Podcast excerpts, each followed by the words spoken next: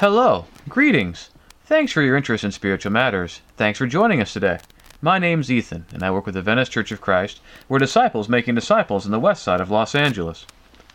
The Apostle Paul wrote to the Christians in Colossae in his letter in chapter 2, beginning in verse 8.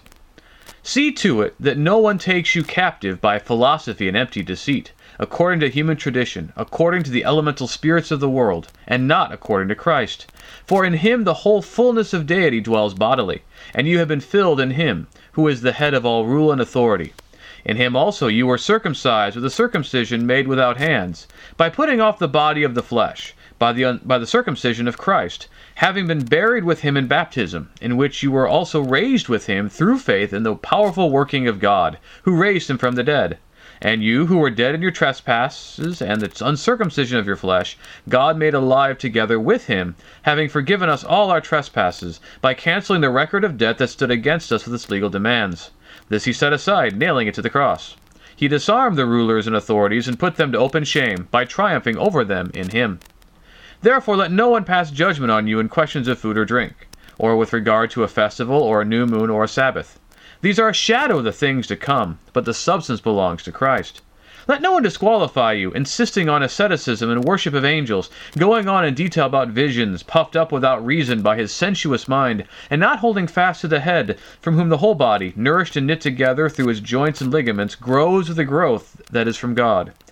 If with Christ you died to the elemental spirits of the world, why, as if you were still alive in the world, do you submit to regulations? Do not handle, do not taste, do not touch, referring to things that all perish as they are used, according to human precepts and teachings. These have indeed an appearance of wisdom in promoting self made religion and asceticism and severity of the body, but they are of no value in stopping the indulgence of the flesh. In many respects, here Paul is now making explicit the whole concern he's had throughout his letter to the Colossians. He and Timothy are writing to these Christians. Uh, they probably around the year 59 to 61. Uh, he did not know them face to face. But Paul thanked God for those Christians and their trust in the gospel promoted around the world. He prayed that they would be filled with the knowledge of God's will, with spiritual wisdom and understanding, that they would walk worthy of the Lord. In Colossians 1 3 through 12. Paul then established that God had made Christians sufficient to partake in the inheritance that Jesus is the image of the invisible God, the firstborn of creation, to whom and through whom all things were made, that all things consist in him, that he was given preeminence in all things, that all the fullness dwells in Jesus, and all things in heaven and earth reconciled to God through him. And we have seen uh, the end of this and what why he's mentioning these things and insisting on these things. The Colossians had been alienated from God in Colossians 1 20 29, but God has reconciled them to himself in Jesus, and they will continue as long as they remain grounded and steadfast in the gospel and its hope. And Paul is the minister of the gospel that is preached everywhere. And previously in chapter 2, Paul has told the Colossian Christians how much he agonizes and strives for them that they will be comforted, united in love to the riches of full understanding, uh, and that no one would be able to deceive them with persuasive rhetoric. And the, the kind of anchor, the hinge, or however you want to look at it, kind of connects that to what follows. Uh, as you received Christ Jesus the Lord, so walk in him, rooted and built up in him, and established in the faith, just as you were taught, abounding in thanksgiving. Verses 6 and 7, just before the things that we have mentioned. Um, and everything kind of flows from that.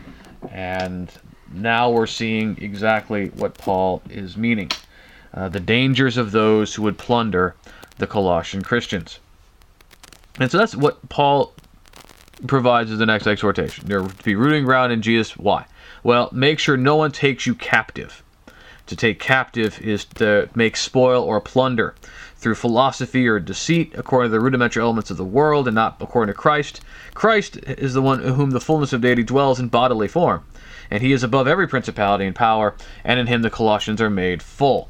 Uh, plunder is the Greek word sulagogon, which is means to carry off booty. It's used here only in the New Testament, and if you hear sulagogon, sunagogon sounds similar, and there might be a wordplay going on there. Uh, philosophy is literally the love of wisdom. Very important way of thinking in the ancient Greek world. In fact, it's the preeminent model of approaching the world in all of Greek thought and Western thought. To this day, as we approach the world, we do so uh, through the guise of philosophy. Uh, and really, throughout its entire history, Christianity has been grappling uh, with the question of Athens or Jerusalem. Uh, how much of what we think as Christians is rooted in what has really been made known in the scriptures, and how much of it has been uh, shaped, however explicitly or implicitly, by the philosophical drive of the Greek world. Uh, and so the question has been how much uh, philosophy can be tolerated in Christianity, or is uh, Christianity been corrupted because of all of the philosophy of men that they've come to the gospel and haven't been fully transformed? Elements is a Greek word stoicheia, and within a century, stoicheia will have reference to spiritual natures. Uh, whether that's what Paul has in mind Colossians is something that's hotly disputed. Instead, a lot of people look at it in a more classical way. Uh, the Stoicheia would be the basic elements of the world. Uh, the philosophers of the time uh, figuring out if the world's made of air or fire or water, and is a basic element, and everything else would flow from that. Godhead or deity here is theotes, not theotetus. And God, Paul is insisting on Jesus' full divinity. He's not just kind of partaking of certain divine aspects. In fact, uh, Colossians 2 and verse 9 is the clearest statement of Paul where he affirms what we call high Christology, that absolutely he looks at Jesus as God um, and divine. Bodily is somatikos, the bodily form. And of course, that's the great mystery of the incarnation, how the fullness of deity could, could be confined to fit within a human body. But Paul speaks of it as something that is true, not just in the past, but also presently. That in heaven, Jesus is still in the body, in a bodily resurrection. Made full is pleromeno in Greek. It related to the pleroma in Colossians 1.19, where we said Jesus was the fullness of all things. Now he goes on and takes a step further, uh, says that um, that we are um, filled in Him. That the Christians in, in, the Colossae are filled in Him, uh, which is powerful. The fullness of all is in Christ. Now the fullness is also in the believers in Him. Jesus is the head over powers, principalities again. Now, when we look at Colossians 2 6 and 7 as a whole, we understand this concern that Paul has for the Colossian Christians. Jesus is the head of all power. The fullness of the day dwells in him, and so Christians must be rooted and grounded in him, not persuaded to accept enhancements or alterations of the gospel according to appeals to philosophy or the perceived fundamental nature of reality. And everything else kind of flows from this. The theme he begins in verse 8 continues uh, in verse 11. Uh, he completes this association. He's talked about how in Jesus the fullness of deity dwells. You've been filled in him. He, he is head of rule and authority. In him you've been circumcised with a circumcision made without hands. And he explains what that is. he talks about baptism as a circumcision. That through baptism they put off the body of flesh in a burial to be raised up with Jesus through the faith in the working of God. Circumcision uh, is the removal of the skin of the foreskin of from the penis. In Genesis 17, it was the sign of the covenant between God and Abraham, and it continued to be the sign of the covenant with Israel. Uh, Paul's already been looking at circumcision in creative ways. In Romans chapter 2, he talks about uh, a spiritual circumcision, in, circumcision of the heart, really uh, that Gentiles who do what the law declares by nature act as if their heart is circumcised, and that therefore it's not really outward circumcision that matters for God; it's the inward circumcision. Uh, doesn't matter what you've done externally if you aren't changing internally to be more like what God would have us to do, have you to do. And so here, Paul associates circumcision and baptism because they're signs of the covenant. Circumcision is a sign of the old covenant, baptism is a sign of the new covenant. Because baptism is a death or resurrection in Romans 6 and as well. Baptism is considered the putting on of Christ in Galatians 3:27. It's a cleansing in 1 Peter 3:21. Very important to note, Paul is not equating baptism with circumcision fully. The baptism of a child 8 days or older is not justified by this parallel. But circumcision as a cutting off of a piece of the flesh, baptism is a cutting off the life in the flesh, less about physical life and life in sin. The way that Paul will talk about flesh, really talking about the desires to sin in Romans and Galatians and other passages. And then Paul uh, kind of recaps and then makes his point. What does it mean to be circumcised in baptism and all that? Well, the Colossian Christians were dead in their sins and in their uncircumcision because they were in they were still Gentiles, uncircumcised in flesh. But Jesus made them, and by extension us, alive together in him, having forgiven our trespasses, having blotted out the quote unquote bond written in ordinances against us by taking out of the way and nailing to the cross, after despoiling the principalities and powers, he triumphed over them in verses 13 through 15.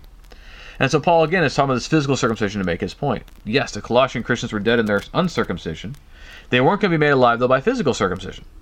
They were going to be made alive through the spiritual circumcision of baptism based in faith. The believers are made alive through the forgiveness of sin, the elimination of that bond of ordinance against them, and the triumph over powers and principalities. These are the three things that allow the believers to be made alive again. The bond of ordinance has been a very contentious thing. A cheirographon, a record of debt. Does it refer to the law of Moses, or does it refer to a record of sin against a person? Uh, perhaps even as far back as Adam. Uh, so is it more like Ephesians 2 or more like Romans 5? Well, uh, important to kind of establish the text in context. Uh, you can look at it in, in terms of debt of personal sin, many reasons, but you see the conclusion of the matter. Let no one pass judgment on you in questions of food and drink or with regard to a festival, new moon, or Sabbath. These are shadow things that come, but the substance belongs to Christ. It's really heading toward observance of Jewish festivals.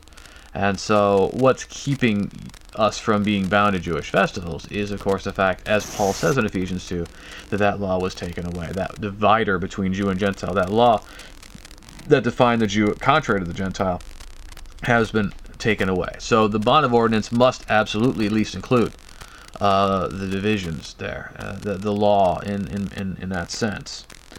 And so, absolutely, that's an important point, as we're going to see in the conclusion. But Jesus is seen as despoiling powers and principalities. He parades them in triumph. It's important that word triumph in English comes from a Roman spectacle where uh, enemies would be paraded and, and, their spoil would be paraded in the streets, and then the leader of the enemy would be executed in a final grand finale, and the general who defeated them would be uh, receive all kinds of honors uh, from the people. Now, the powers and principalities might well have thought they had triumphed over Jesus when he was killed in such a humiliating way. But in God's profoundly ironic way, this is how Jesus actually is triumphing over them. And so this is how the Colossian Christians were made alive in Christ. They were spiritually circumcised in baptism. They had redemption through Jesus' death that forgave their sins. It canceled the, blood, the bond of ordinances against them and was a triumph over the powers and principalities who would enslave them. And so now he draws his conclusions and applications in 16 through the end of the chapter. Uh, and he involves Jewish customs, spiritual arrogance because of visions, and confidence in what we call ascetic practices. And so in verse 16 and 17, the premise before is concluded. That the Colossian Christians, as we said, should allow no one to judge them in regard to food. Festivals or Sabbath, those are a shadow of the reality in Christ. This is consistent with Romans 14, Galatians 1 through 5, and Hebrews 7 through 9. The food and drink issues are most likely concerns about keeping kosher or any kind of food or sacrifice to idols, or a general belief that any meats are compromised and, and, and polluted because of pagan influences. Uh, we should also consider 1 Corinthians 10 in this context as well. Uh, the new moon and Sabbath day are regular monthly and weekly observances in Judaism. We see it in Isaiah 113. Uh, Yahweh's not happy with them and the way they were observing those things. And so, in light of the Galatians and the rest of the New Testament, to act as judge would involve a Jewish Christian casting aspersions against the Colossian Christians for not observing Jewish customs. There'd be no reason from the text or context to suggest that to act as judge would involve uh, condemnation for doing it. That you know, you, that so what's going on here? People are would perhaps look at the Colossian Christians. Oh, you're not following these things. You should be following these things. It's not a oh, you're doing these things and you shouldn't do them. Uh, very important difference there. So Jesus is the reality that these other things were the shadow of, and that also in, indicates that they shouldn't be doing these things. Uh, that's consistent with Galatians 3, Hebrews 4, and 9 uh, the the idea of Jesus, the fulfillment of, of all these things that were in the law pointing to him. And it's a recognition that Christian practice is in fact distinct from Jewish practice. And from there, Paul continued to exhort the Colossian Christians that they should be robbed of their prize, again, be plundered, because of quote unquote voluntary humility. Okay, we're going to talk about what that means. Or asceticism in the English Standard having been puffed up by the worship of angels, not holding fast to the head, through whom all things are connected to manifest increase in God, in verses 18 and 19. Uh, voluntary humility is what the text is literally. The idea is not an excess of humility, but the intentional uh, deprivation of certain things. And that's asceticism. That's why the English Standard goes asceticism, and they're right in doing that. It's a word we don't use as much anymore, but ascetic is somebody who voluntarily uh, renounces certain practices or things uh, for religious dedication. Worship here is threskeia. And so the, what the worship of angels is here is disputed. Some think it actually refers to people worshiping angels, uh, or by seeing angels in worship is the other opportunity, other consideration. Uh, you might respect expect a more strong denunciation of people who are actually bowing down and worshiping angels. Revelation told not to do that. So it seems more consistent with the latter. Somebody has believed they have received an, a vision, an, ec- an ecstatic vision, maybe a heavenly scene, and, and they see angels bowing down before God, and they're getting all puffed up in their head. Uh, and Paul's going to continue to explore the problems with this. But here he's showing, hey, the main problem here is that now they're making it all about what they've done. Their experiences They're not holding fast to the head. Uh, they're not trusting in Jesus. They're not growing from what he has established. And also, it's important to note the growth comes from him and God. And so Paul concludes this section by going toward that asceticism. And he asks them why they would submit to ordinances according to the ways of men, to not handle, taste, or touch, if they've died to Christ to the rudiments of the world. These things have the pretense of holiness and sanctimony, but they don't provide any value in curbing the desires of the flesh. Now, very important. Paul is himself not commanding them to t- not touch, taste, or handle. These are quotations. You should look at this in quotation marks, and many modern versions do. These are the kind of strictures to which the Colossian Christians are being tempted to uh, observe uh, imposed by others. And notice he goes right back to his theme from 8 in the beginning that these ascetic practices are rooted in some kind of understanding of the way the world works, and the rudiments of the world. In, in Christ, the Christians have died to these ideas. Will worship, uh, very little running of ethelothreskeia, a form of sanctimony. Do it yourself, self help idea of service, absolutely. Severity of the body, well, you might think of self flagellation, you know, somebody whipping themselves or beating themselves. And also that there is perverse pleasure some people take in restricting or afflicting themselves. And the whole point is that these things seem like, hey, they would work great to help us in the temptations against the flesh, but Paul says they actually don't provide much value to that end.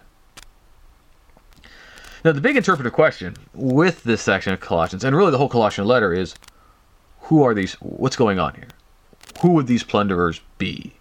And a lot of suggestions have been made about these opponents to the Colossian Christians. Uh, it's clear a strong Jewish elements in place. Uh, Galatians, 2 Corinthians, and Romans, all of these are surrounding Colossae. Galatians is just across the mountain range from them. Uh, were written, these three letters were written in whole or in part because of the Judaizer influence on churches, where Jewish Christians were trying to get Gentile Christians to observe the customs of the law of Moses. And Colossians 2 11 through 17 is full of imagery and issues that's in Judaism circumcision, new moon, and Sabbath. Uh, we also see a mystical and ascetic element in place, people seeing visions, uh, overemphasizing ascetic rules. And uh, it's hard to understand concerns about philosophy and stoicheia in a Greek city in the first century without any regard uh, to the long heritage of philosophy as rooted in the fundamental elements of the world in Greek thought. Now, this requires some explanation because we think of philosophy, we tend to think of certain things we call metaphysics. Uh, why people act the way they do, why we think the way we do, uh, how we should look at the world. Um, Greek philosophy included these things, very powerfully so, but they weren't on there in a vacuum. Uh, Greek philosophers were trying to understand the nature of reality, and from understanding the nature of reality, thus understand why people should think and feel and act the way they do. And so they would start off with the rudimentary elements of the world in a very important way. And it also indicates the ground on which those philosophies stand. Well, because all things come from fire, these things are true. Well, that's only true if all things come from fire, or from air, or from water, or the ether. And uh, on account of these things, so we have Jewish influence, mystical ascetic influence, a, a, a Greek philosophical influence going back to the rudiments of the world. Some people see Jewish mystics at work within the Church of Colossae. Some see Judaizers and what we may call proto Gnostics at work. It's really hard to make one coherent picture of one group of opponents. And that is why it may seem best to understand that these are not actual opponents but potential dangers.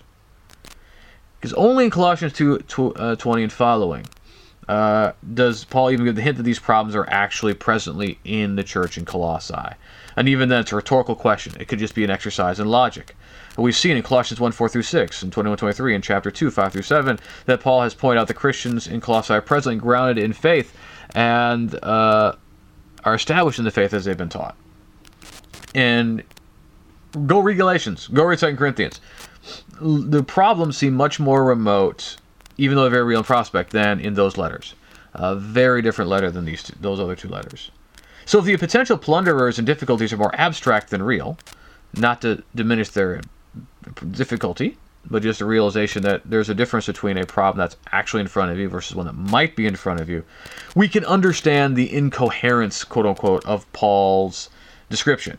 He's talking about all the dangers around them. It doesn't have to be one person. So it can involve Jewish elements, it can involve Greek elements, it can involve mystical elements. And you might have Jews and Greeks both having mystical and ascetic elements. Uh, they don't need to be a coherent whole. So, yeah, there are Judaizing Jewish Christians who might try to plunder the Colossian Christians. There are mystics who might be Jewish who might try to rob them of their prize. It could be Gentile as well. There are those who insist on philosophies of men and seek to persuade with deceitful speech. They exist, and that's why the Colossians must be on guard against them, and they must stand firm in Jesus. So what are we supposed to take from from this text here in Colossians? Well, again, the primary purpose is to warn the Colossian Christians about the danger of those who would plunder them. The Colossians don't live in some isolated sanctuary. They're in an environment where a lot of people try to persuade them away from their hope to, in Christ to plunder them, so that they would no longer have their prize in Jesus and they would go be spoiled and serve some other God. These dangers came in a lot of forms. They may dress, be dressed in insistence on Jewish custom and greater continuity of the people of God before us. Others come with mystical experiences, and others insist on philosophies rooted in the way the world works. Others preach strong asceticism, suggesting true spirituality comes from renouncing worldly things. And the problem is, we don't have to contextualize these concerns. You could say a lot of these same things today, because the same dangers exist today. So many of the points of context between Christians and modern secular society come from fundamental assumption and worldview. Questions about the ultimate ground of truth and wisdom, whether from what we think we perceive in the world versus what God has made known in Jesus. And if you look at the way our modern world looks at things, it's really coming like look like, like Epicureanism, uh, informed by some modern sensibilities, uh, rooted in the past uh, thousand years of reform. And uh, because of that, people are seeking to treat other people according to what they think is good. They want to avoid pain, and they're trying to enjoy life the best they can. And so, how they look at themselves, how they look at their behavior, sexual ethics, virtue, and the good life flow accordingly. Uh, how would you try to demonstrate that what we have in Christ is greater than that? Well, you've got to get back all the way to look at the fundamental fallacies and flaws of that worldview. You've got to go back to those fundamental elements of it. Its its fundamental nature. Uh, and that's very difficult to do. And a lot of times people only come to a realization of the bankruptcy of our modern age when they are shaken by personal crisis and can't uh, deny it any further. So, just like the fundamental problems of philosophy then, so now. Also, a large percentage of the points of context between Christians and those who hold to the doctrines of denominations in Christendom go back to Jewish custom and greater continuity than what uh, God called for in Jesus. You think about matters of the assembly, instrumental music, uh, Sabbath, food restrictions, clergy laity distinctions, moral versus ceremonial aspects of the law, just war theory, and things like that. How do a lot of these things get rooted? They get rooted back in Old Testament ideas, uh, not found in New Testament parallels. Uh, do we have to ask how many times people put emphasis on mystical spiritual experiences?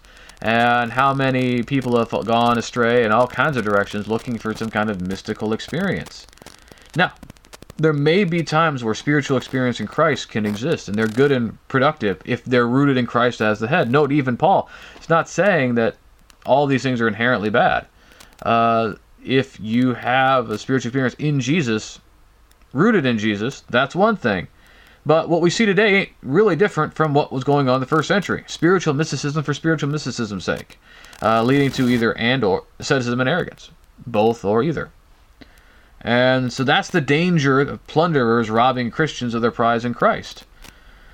and so the solution is the solution Paul gave that we need to hold firm the gospel as taught throughout the world by Paul and the apostles. We need to return and restore Christ and Christianity as made known in the New Testament. That's the way forward for us.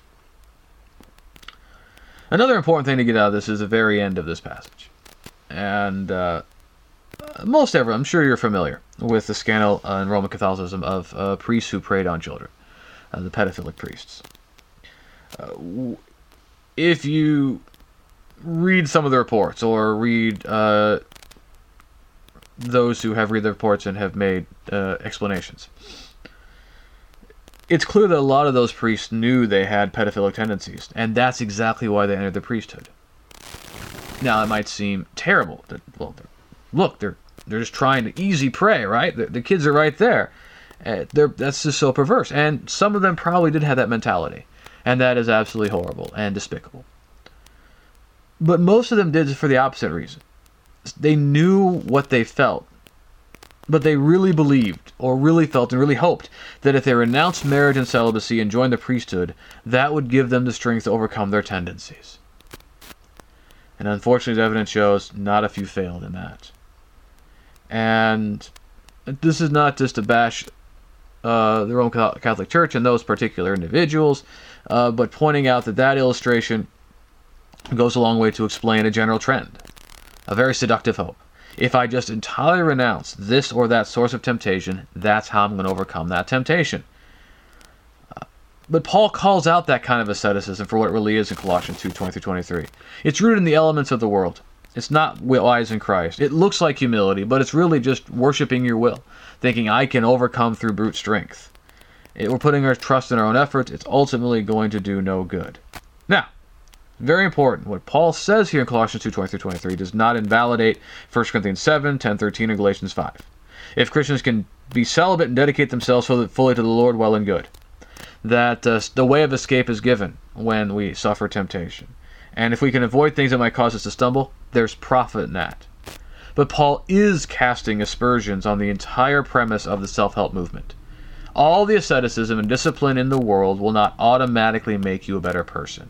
It will not automatically make you more spiritually advanced. Instead, we must put our trust in Christ and gain strength from God if we're going to endure. Temptation does not go away if you renounce all worldly pleasures. Uh, you can read the accounts of the desert fathers uh, in the third, fourth, fifth centuries in Egypt and in Syria, and they went and renounced everything, and they're having epic battles with Satan. They're saying, uh, in their thoughts and in their in their little hermits. So even if you're going to go down that road, it, it doesn't lead to what you think it's going to lead to. Our sanctification is not to be rooted in asceticism. Our sanctification comes from God in Christ through His Spirit. It's a very important distinction that we need to keep in mind. So Paul's warned the Colossians about these dangers, of the plunderers who would rob them of the prize uh, hope they cherish in Christ. And so Christians must be skeptical of appeals made based on the philosophies of men, the way the world works, not according to Christ, who is the embodiment of God and who reigns over all. Christians must not be judged according to Jewish customs and practices. They're just a shadow of the substance in Christ. And he died that we would be forgiven of sin, freed from the debt of the law, and liberated from the powers and principalities. And Christians must be careful to seek refuge in mystical experiences or asceticism, for they're often appealed to independently of the Lord Jesus according to the way of the world. They don't build up and they don't help in overcoming the temptations of the flesh. And that is why we must be rooted and grounded in our faith in Jesus and our hope of the gospel, to serve Him according to the will of God and be led and strengthened in His Spirit. Again, so glad that you've joined us today. We hope that you've been benefited by this. Uh, if you'd like to talk more about these things, if you have some questions, if we can be of service to the correspondence course or Bible study, you'd like to come meet with us, get to know us a bit more, please find us online at VeniceChurchOfChrist.org. We're also on social media. If I can be of help personally, please reach me at my website at deverbovitae.com. That's www.deverbovitae.com. And please share what you've heard today with your friends and family on social media. We again thank you. Have a great day.